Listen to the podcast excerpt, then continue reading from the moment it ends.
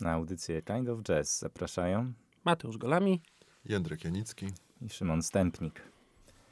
E, Dzisiaj mam przyjemność przynieść swoją płytę tutaj do studia, która oczywiście nie podoba się moim, chociaż w sumie nie wiem, czy się nie podoba, ale tak mi się wydaje, że się nie podoba. Moim tutaj kolegom redaktorom. Ja powiem więcej, ona się nawet tobie nie podoba. W każdym razie jest to płyta najnowsza Leszka Możdżera e, pod tytułem Just Ignore It, która jest nagrana wspólnie e, z Larsem Danielsonem, który oczywiście gra na basie, z Ocharem Fresco na perkusji, a także z orkiestrą symfoniczną Holland Baroque. Pozwólcie, że tutaj e, wypowiem się, bo przygotowałem taki, taki krótki akapit tytułem wstępu, zanim zaczniemy ją hejtować. Okej. Leszek Możdżer, Lars Danielson oraz Zohar Fresco od wielu lat tworzą jedyne w swoim rodzaju trio jazzowe, wydając tym samym wiele znakomitych płyt.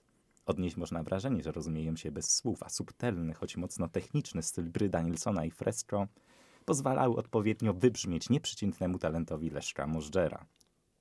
Na nową płytę musieliśmy jednak czekać aż 8 lat. Tym razem trio nagrywało z orkiestrą Holland Baroque, z którą polski pianista miał okazję współpracować przy okazji powstania płyty Earth Particles z roku 2017.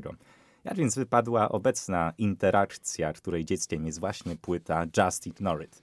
Posłuchajmy jednego utworu z tej płyty, który nazywa się Neubauer Waltz.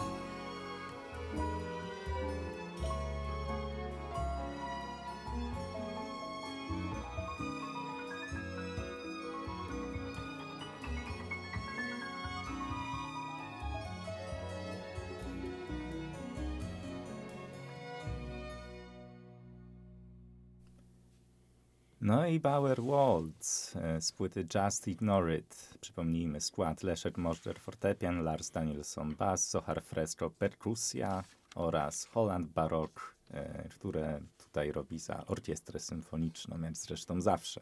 A teraz panowie, hejt, raz, dwa, trzy, czas, start. To może, może ja, ja zacznę, bo ja nie, nie, nie, nie chcę wcale tej płyty tak za bardzo hejtować, bo, bo ja, ja lubię Leszka Możdżera, ale, ale ja po prostu uważam, że, że te jego, akurat ta, ta płyta, bo też te wcześniejsze nagrane w, w tym jego trio z Larsem Danielsonem i Zoharem Fresco były moim zdaniem trochę lepsze, ale ta płyta już jest taka trochę wymęczona moim zdaniem. To znaczy już jakby no nie ma tam specjalnie, ja przynajmniej nie słyszę jakichś idei muzycznych, jakichś mel melodii właśnie takich pomysłowych, prawda? Tylko po prostu taka masa dźwiękowa się trochę przemieszcza w każdym z tych utworów i tak w lewo, w prawo, do przodu, do tyłu i, i, i razem z tym, z tym zespołem Holland, Holland Baroque. Holland, tak, chyba Holland tak. No i to wszystko jest oczywiście takie wypieszczone, no bo to są przecież dobrzy instrumentaliści i, ten zespół muzyki dawnej w tle też świetny, prawda, więc no, potencjał jest ogromny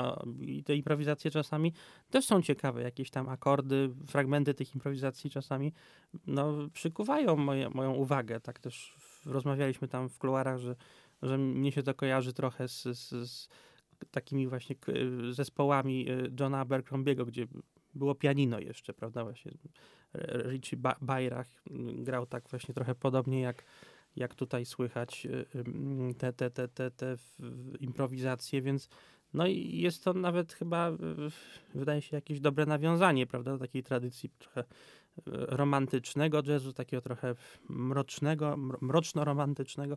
No, no jakby idea słuszna chyba tej płyty, ale, ale wykonanie właśnie takie takie trochę dla mnie wymęczone i takie właśnie, no nie, nie, nie, nie dające satysfakcji, przynajmniej mnie jako słuchaczowi. A Jędrzej, a tobie co się nie podobało? No wiesz co, mi się nie podobało to, co zawsze z Możdżerem. To jest w ogóle czwarta płyta już tego trio i rzeczywiście ta pierwsza dla mnie, Time się chyba nazywała, no to jakiś tam rodzaj świeżości miała w sobie, bo nie powiem oryginalności, ale świeżości na pewno tak, fragmentami słuchało się jej nieźle mi się nie podobało jakaś taka słodka pompatyczność tej płyty. To, to, to okropne absolutnie. Chodzi o to, że ta płyta jest zupełnie niezbalansowana, że cały czas działamy na tym takim bardzo poważnym, takim trochę jak wypowiedzi różnych uczestników, uczestniczek w konkursach piękności, kompletnie nic nieznaczących frazach, które same w sobie są ładne, ale nie składają się do tak zwanej kupy. Nie wiem, czy możemy powiedzieć kupa. Chyba możemy, chociaż nie przeklinamy w studiu. No ale dobra. I, i, i, i to brzmienie jest takie płaskie zupełnie. Tak naprawdę nic mi się nie podoba, ale brzmienie chyba najbardziej, prawdę mówiąc. Ono uderza e, w ogóle słuchacze, nie pozostawia żadnego pola do namysłu. To cała ta przestrzeń jest tak bardzo zagospodarowana, że my po prostu tak sobie, tak jak Mateusz mówił, płyniemy w lewo, w prawo, ale w ogóle nie możemy autonomicznego ruchu w tym wykonać my jako słuchacze. No to ja powiem, co mi się akurat podobało w tej płycie. Mi się podobało właśnie przede wszystkim brzmienie.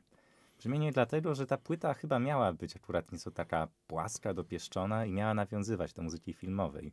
W ogóle gdybyśmy tutaj przesłuchali tej całej płyty od początku do końca, to zdaje się, że moglibyśmy znaleźć dużo takich nawiązań filmowych.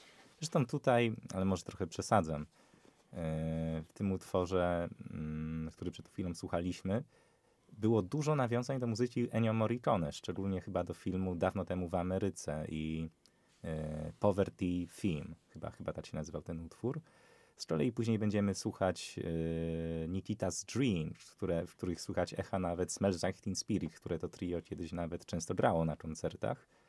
Ale właśnie, to jest taka muzyka no, mało, mało awangardowo-jazzowa, mało, mało jest tutaj improwizacji, dużo jest przemyślenia. Rzeczywiście, ona jest może, czasami nawet zbyt dopieszczona. Zbyt mało jest tutaj spontaniczności, ale, ale taka jest koncepcja. Taką przyjęli koncepcję panowie i takimi utartami, utartymi szlakami poszli. Znaczy, ale w sumie, hmm. czy, ale czy to jest coś złego? Czy, czy czasami właśnie nie warto powiedzieć stop i zagrać coś nieco bardziej stonowanego?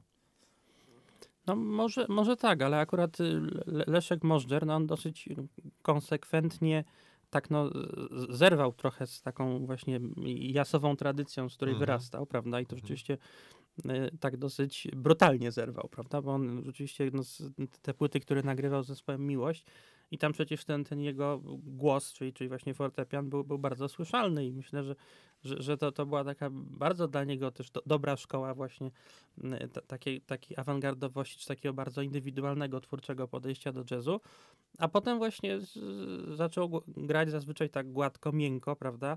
Yy, No, kto co lubi, prawda? Kto co lubi, ale, ale ja myślę, że, że, że no, właśnie stracił ten, ten taki pazur właśnie awangardowego muzyka, czy takiego eksperymentującego, poszukującego i, i zazwyczaj też potem grał właśnie albo czyjeś utwory, prawda, bo tam y, albo muzykę filmową właśnie, na przykład skomponowaną przez y, Jana Ape- Ape Kaczmarka, czy, czy, czy, czy utwory Preissnera też często wykon- wykonywał, prawda, taka mm, całkiem ładna płyta, 10 łatwych utworów na fortepian Zbigniewa Preissnera, ale, ale no, utwory komedy, prawda, ta jego słynna płyta komeda, wariacja na temat Chopina, ale y, zawsze to była właśnie wariacja, czy, czy wykonanie, y, y, czy, czy próba interpretacji utworów czyichś, prawda? No właśnie, to- to mało jest, prawda. mało jest Mhm. y, twórczy jako kompozytor. No, jeżeli chodzi o, o improwizację, to, to no, stworzył pewien styl, prawda? On właśnie na przykład tak e, zawsze gra gęsto, perliście, właśnie tak Mhm, barokowo, mhm. prawda? On, u niego nie ma, nie ma te, te solówki są takie wylewne zazwyczaj, nie, Mhm. są, nie, są, to nie są minimalistyczne, zazwyczaj się gra bardziej minimalistycznie, on tak właśnie ornamentuje te solówki często, prawda? Takie są jakby e, tam właśnie takie, y, no, rodem właśnie gdzieś takim jakby na, nawiązanie do, do muzyki barokowej, gdzie tam rzeczywiście też tych orna- ornamentów było mnóstwo, on jakby te, te solówki są takie gęste, przepełnione właśnie ozdobnikami. No to jest ciekawe, to rzeczywiście mało osób tak gra, no ale, ale jeszcze jest, jest bardzo ważna ta, ta warstwa y, kompozycyjna, me- melody, melodyjna, melodyczna, prawda? I tutaj jakby no on wydaje się nie ma wiele do powiedzenia, prawda? Zawsze się musi podpierać innymi kompozytorami. Ja bym powiedział szczerze, że to jego frazowanie no rzeczywiście jest bogate, ale ono jest nudne. I to jest jego problem, bo ja się w pełni zgadzam z tobą, Szymon, że rzeczywiście czasami warto, warto się zatrzymać, zagrać coś spokojnego, stonowanego, przemyślanego. Nie mam absolutnie nic przeciwko, wręcz, wręcz lubię taki trop, ale tutaj nie ma żadnego rodzaju napięcia w tym, jak gra Możder. Ani takiego napięcia, jakkolwiek by to brzmiało, spokojnego, ani jakiegoś takiego energetycznego. W ogóle, jak, ja mam wrażenie, że on w ogóle jakby nie zauważał, że można też zagrać tym, że się nic nie gra. Albo że się gra mniej, albo że się gra jakimiś takimi dziwnymi odstępami, albo nie wiadomo co. One są cały czas bardzo efektowne, te solówki, bo rzeczywiście zachwycałem. To absolutny wirtuoz w ogóle. Tu nie mamy żadnych wątpliwości instrumentu. Prawdopodobnie najlepszy pianista w Polsce, tak stricte instrumentalnie. Natomiast y, one nie niosą. I to jest ten problem. One nie mają, te, to, to frazowanie Możdżera nie ma w sobie takiej wewnętrznej narracji. Coś, co w muzyce rockowej genialnie robił David Gilmour z Pink Floydów. Wyjdę na boomera, no ale trudno, czemu nie? Trochę jestem w końcu. Tam cały czas coś się, coś, była opowiadana jakaś historia tą solówką gitarową po prostu. Gubi to Możdżer. Zupełnie tego nie zauważam i to jest mój zarzut od wielu już lat do jego muzyki, że to jest zupełnie nieintrygujące i Ale niewciągające, on właśnie, ale czy to jest zarzut konkretnie do tej płyty? No bo ja Tak. mam wrażenie, że tutaj Możdżera jest stosunkowo mało. On Tutaj I tym dobrze. fortepianem jakby bardziej tutaj robi tło, akompaniuje, ale na pewno nie wychodzi na pierwszy plan. No tak, natomiast nikt nie wychodzi na pierwszy plan i w związku z tym ta płyta jest taka jakoś tak wycofana, że przez tą mdła. To jest też prawda. Znaczy, może, może nie mdła, ale na pierwszy plan rzeczywiście wychodzą melodie, które nie są zbyt efektowne. Właśnie. No I to właśnie. mi, Mhm. a tak, ale, ale tak jak mówię, taki jest zamysł i to przypomina muzykę filmową. To jest, dla mnie ta płyta to jest idealny przykład tego, jak może wyglądać jazzująca muzyka filmowa. No, Ale ja właśnie nie powiedział, bo, bo w muzyce filmowej, mm, w takiej dobrej muzyce filmowej, to, to zawsze te motywy są wyraźnie e, słyszalne na tle właśnie orkiestry i czy, czy, czy dużego zespołu i zazwyczaj są bardzo charakterystyczne, prawda? Potem się je pamięta, się nuci nawet, więc, więc yy, muzyka filmowa, myślę, tak samo jak każdy inny gatunek muzyczny, musi mieć chwytliwe tematy, prawda? Tutaj Mhm. ani po prostu jednego chwytliwego tematu nie, nie, nie usłyszałem. Wszystko No, jest Jeden był chwytliwy, ale to było skopiowanie Petera Gabriela, to Don't Give Up tytułowym No tak, chyba. no Tak? No właśnie, do Mhm. Don't Give Up słyszycie, ja słyszę Ennio Morricone, a w Nikita's Dream z kolei słyszę Smells Like Teen Spirit. Tutaj, wbrew pozorom, a to mogę akurat zarzucić tej płycie, jest trochę odtwórcza pod tym względem, pod względem powielania motywów, Mhm. ale nie zgodzę się, że tutaj nie ma nic wyrazistego. zupełnie. No, mnie się podobał e, właśnie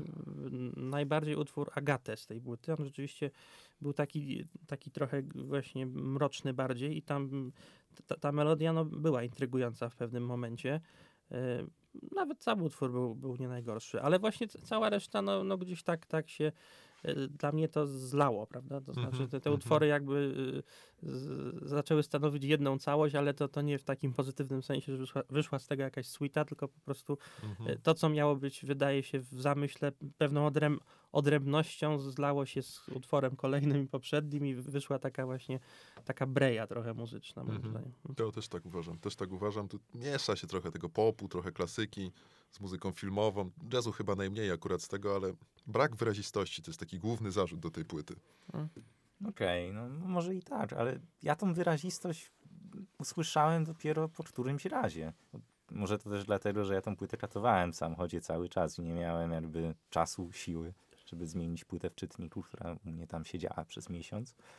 No ale po pewnym czasie jakby z takiego pewnego niedowierzania, być może zawodu, zacząłem jakby tutaj widzieć być może ten zamysł Możdżera, widzieć tą całą, ten cały pomysł na kompozycję i, i, tę płytę. Ale to, to Tutaj- tak trochę na zasadzie tego staropolskiego powiedzenia, że do wszystkiego można się przyzwyczaić. No może, może, tak, ale tak, albo jak się czegoś słucha tysiąc razy, to się w końcu się polubi. Tak. No może, ale w końcu usłyszałem jakby taką fajną chemię między tymi wszystkimi muzykami. Czy może chemia to złe słowo, ale takie zrozumienie. Tutaj każdy dosłownie wiedział, kiedy przestać, kiedy dograć. To jest jak taki, jak taki oszlifowany, oszlifowany diament, do którego nie można nic zarzucić. Ale Znaczy to- można zarzucić, że to jest oszlifowany diament, że tutaj nie ma żadnej spontaniczności, ale to robi na mnie wrażenie, to takie techniczne przemyślenie Ale zobacz, ta, ta płyta jest zupełnie niezrównoważona. Ona cały czas porusza się na tym właśnie, uważam, że to jest dobre określenie, słodko-pompatycznym wydźwięku i ani razu to jest nieprzełamane. To się robi taki z tego ulepek. Nie no, mi się, mi się podoba, przez to jest akurat intrygująca. Ta cała słodkość, właśnie, ty, ty widzisz tylko słodkość, a ja to widzę taką słodkość też czasami trochę w takim ironicznym kontekście. Ironiczną słodkość? No, Nie tak słodko, jak myślisz, jak było w reklamie kiedyś. Nowe, nie nowe, tak, pojęcie, jak nowe pojęcie. Tak. Ironiczna słodkość, bardzo mi się podoba. no nie, dobre, ale wiesz, no. że czasami, czasami tutaj mam wrażenie, że oni specjalnie popadają w taką pompatyczność, mocno, mocno świadomie, żeby, żeby być może wyśmiać pewne tematy, nie wiem. To, Nie, wiesz, nie, ja, ja, ja bym tak daleko nie szedł. Jednak jest- Nie wiem, ja, ja mam wrażenie, że tutaj być może trzeba te płyty odczytywać trochę na poziomie meta, ale No myślisz, że to jest y, kpiną z tego typu muzyki? Tak, no tym bardziej, że ten ostatni utwór, Tinekeda. Co to jest Tineketa? Macie w ogóle pomysł, co to jest Tineketa? Mi się z jakąś potrawą kojarzy, ale nie chcę się tu kompromitować. Dla mnie, dla, dla mnie to jest kompletna bzdura, za przeproszeniem, o której chodzi tylko o to, żeby dzieci mówiły słowo przypominające tyle serca. Tyle serca. Tineketa, tyle, tyle serca. Tak to brzmi. No, by, być może, ale Ale, ale jest, jest to na tyle infantylne, że nie wierzę, że oni to zrobili niespecjalnie. No ale znaczy nie, ja bym się z tym nie zgodził, no jednak wiesz, muzyka... Może taki jest po prostu, pogódźmy się z tym. No tak, znaczy muzyka, która, która chce coś wyśmiać, no to, to jest muzyka, która wyśmiewa zazwyczaj w sposób w miarę czytelny, prawda? Czy r- e, rozumie się tą parodię, prawda? A tutaj, no, no wiesz, jaka parodia? No oni po prostu grają jak potrafią, tak się wydaje, No, prawda? Parodiowali samych siebie Sami trochę. siebie trochę Wiesz parodiują. co, wiesz co, no prawda. tak, no ale wiesz co, to tak, pisałem ostatni artykuł dla True Story na temat y, tego, czym są filmy Patryka Wedi dla mnie. Filmy Patryka Wedi właśnie trzeba odczytywać na poziomie meta, bo Patryk Wega pokazuje wszystko to, co chcą zobaczyć Polacy w kinie. Jakby to kino jest zwierciadłem wszystkich potrzeb, pragnień i przyjemności, ja- jak- jakie odczuwają no, nasi współcześni rodacy. Wiesz, no i to jest taka optymistyczna interpretacja, bo można też powiedzieć, że nie mówię, że ja to mówię, ale, ale w sumie czemu nie, że tego typu filmy czy tego typu muzyka schlebia po prostu tym takim najbardziej podstawowym gustom, które się wytworzyły, które każdy jakoś tam dysponuje i okej, niech sobie powstaje, ale wtedy nie można jej odczytywać na jakimś poziomie takim bardzo awangardowym albo alternatywnym, tak mi się Nie, wydaje. nie, tutaj ale Mhm. właśnie ta płyta nie próbuje być czymś więcej po prostu. Ona jakby próbuje pokazać ci, przynajmniej moim zdaniem, najlepsze możliwe połączenia melodyjne, jakie, udało, jakie udało im się wymyślić. I to też ma swój klimat. Ona ma swój klimat. Ja się zgadzam. To jest klimat taki trochę e, świąteczny. Teraz jak słuchaliśmy tego utworu, tego, tego walca, tak? Taka pastorałka mi przyszła do głowy. no jest trochę takiego ciepła, e, ogniska domowego w tej płycie. No i powiedzmy, że to jest coś takiego pozytywnego. No, Nie do końca lubię ten klimat i, i te ogniska domowe, ale no rzeczywiście to jest uchwytne tutaj. Znaczy, ja generalnie nie przepadam za muzyką, w której trzeba się tak doszukiwać, wiecie, na siłę, co jest w niej dobre. Ja po prostu, no, i to myślę, że sporo w jazzie takich, takich rzeczy po prostu się, się yy, słucha, zaczyna słuchać i od razu, o kurczę, to trafia i właściwie człowiek się zastanawia, jak tą płytę opisać bardziej, prawda, tą jej oryginalność, niż gdzie tam szukać zalet yy, czy, czy wad, prawda. Tutaj rzeczywiście, no, trzeba bardzo dużej życzliwości, moim zdaniem, żeby tą płytę za coś tam pochwalić, no za coś się zawsze pochwali. No, to, to, to, co mówiłem na samym początku, no tam grają bardzo dobrze doświadczeni muzycy, prawda? Tak, I to jest tak. sa, samo Mhm. to, samo to, prawda? Nawet jakby oni się zeszli zupełnie mm, mm, przypadkowo gdzieś tam się spotkali, prawda, w studio i zaczęli grać, no to by wyszło coś, coś w miarę ciekawego, strawnego, no bo mają ogromne doświadczenie, prawda? No la- lata grają z, w różnych składach, mają technikę No, perfekcyjną. znakomici Tak, instrumentaliści. tak. No to- i, mhm. i, i pewnie i jakby też, też rzeczywiście są jakoś tam zgrani ze sobą, więc, więc no to, to, to się jakoś tam trzyma kupy. No tylko, że, że ja mówię, właśnie tu, tu nie ma melodii fajnych, prawda? Tutaj właśnie brakuje tych tematów, a- a no w jazzie tematy są ważne jak, jak wszędzie, jak w, w każdym gatunku muzyki. No w prawda? ogóle temat jest najważniejszy, to nie tylko to w życiu. No Tak. właśnie. No. No, to To śpiewał Szymon Wydra, pamiętacie? Tak. Nasze życie jak poemat, trzeba tylko znaleźć. Dobry, Dobry- temat. dobry to temat, po, po, tak. powiedzcie to Ornetowi Kolmanowi. No, on no, swoje zrobił akurat, jeżeli chodzi o prawda. tematy. No. Lonely Woman to jest taki temat Wystarczy, tak, tak. tak złamany, taki ciekawy, że, że potem No. wszyscy sobie łamali nad nim głowę, prawda? No dobrze, ale no, nawet jeżeli tutaj nie polubimy muzyki, to jedno musicie przyznać, że ta płyta jest bardzo fajnie wydana, jeśli chodzi o okładkę. A to prawda. Tak, bo to jest... w y, przystępnej cenie. nie, akurat żartuję, bo cena jest jest średnia. średnia wcale nie jest Tak, taka no. tania. Tak, tak. Ale ba bardzo mi się podoba, że tam są takie roz rozmazane e, znaki, które dopiero jak się włoży w taką jeszcze dokładkę, nie wiem jak to w ogóle nazwać, to pojawia się ten napis Just Ignore It. A nie myślisz, że ten napis Just Ignore It to jest w ogóle dobre podsumowanie mm, tej płyty? Albo dla mnie to jest bardziej podsumowanie waszych wypowiedzi, że, że Dobre, dobre. Ale my się don't give up, No. wiesz, tutaj. no właśnie, a może po prostu nie warto się tam doszukiwać nic w tej płycie, nie warto jakby też jej hejtować, tylko że warto ignorować te wszystkie nasze wyobrażenia, oczekiwania i zatopić się w tej muzyce, no bo nie słucha się jej źle. Nie, słucha się dobrze. No właśnie. No może właśnie dlatego. No dobrze, czy coś jeszcze do powiedzenia mamy tutaj? No tak. No, i- no co? No, Szymon, musimy przedstawić realizatora. No, jak zwykle, No. jak zwykle tutaj zapomniałem, jak zwykle Jędrzej mnie tutaj skarcił. Karolina Nidi Rawdanik zawsze z nami, wcześniej z nami i na zawsze z nami. I później z nami, tak, tak, tak. tak. Później i na zawsze. Tak. Że będzie nas mm, znosić.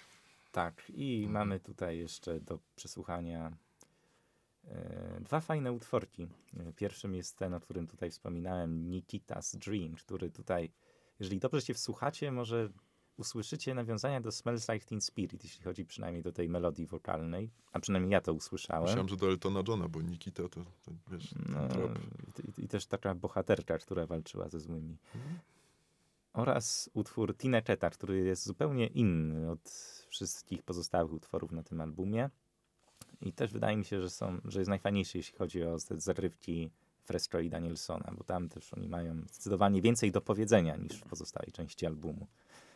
No ale co tu dużo gadać, słuchajmy, a tymczasem żegnamy się i do usłyszenia za tydzień.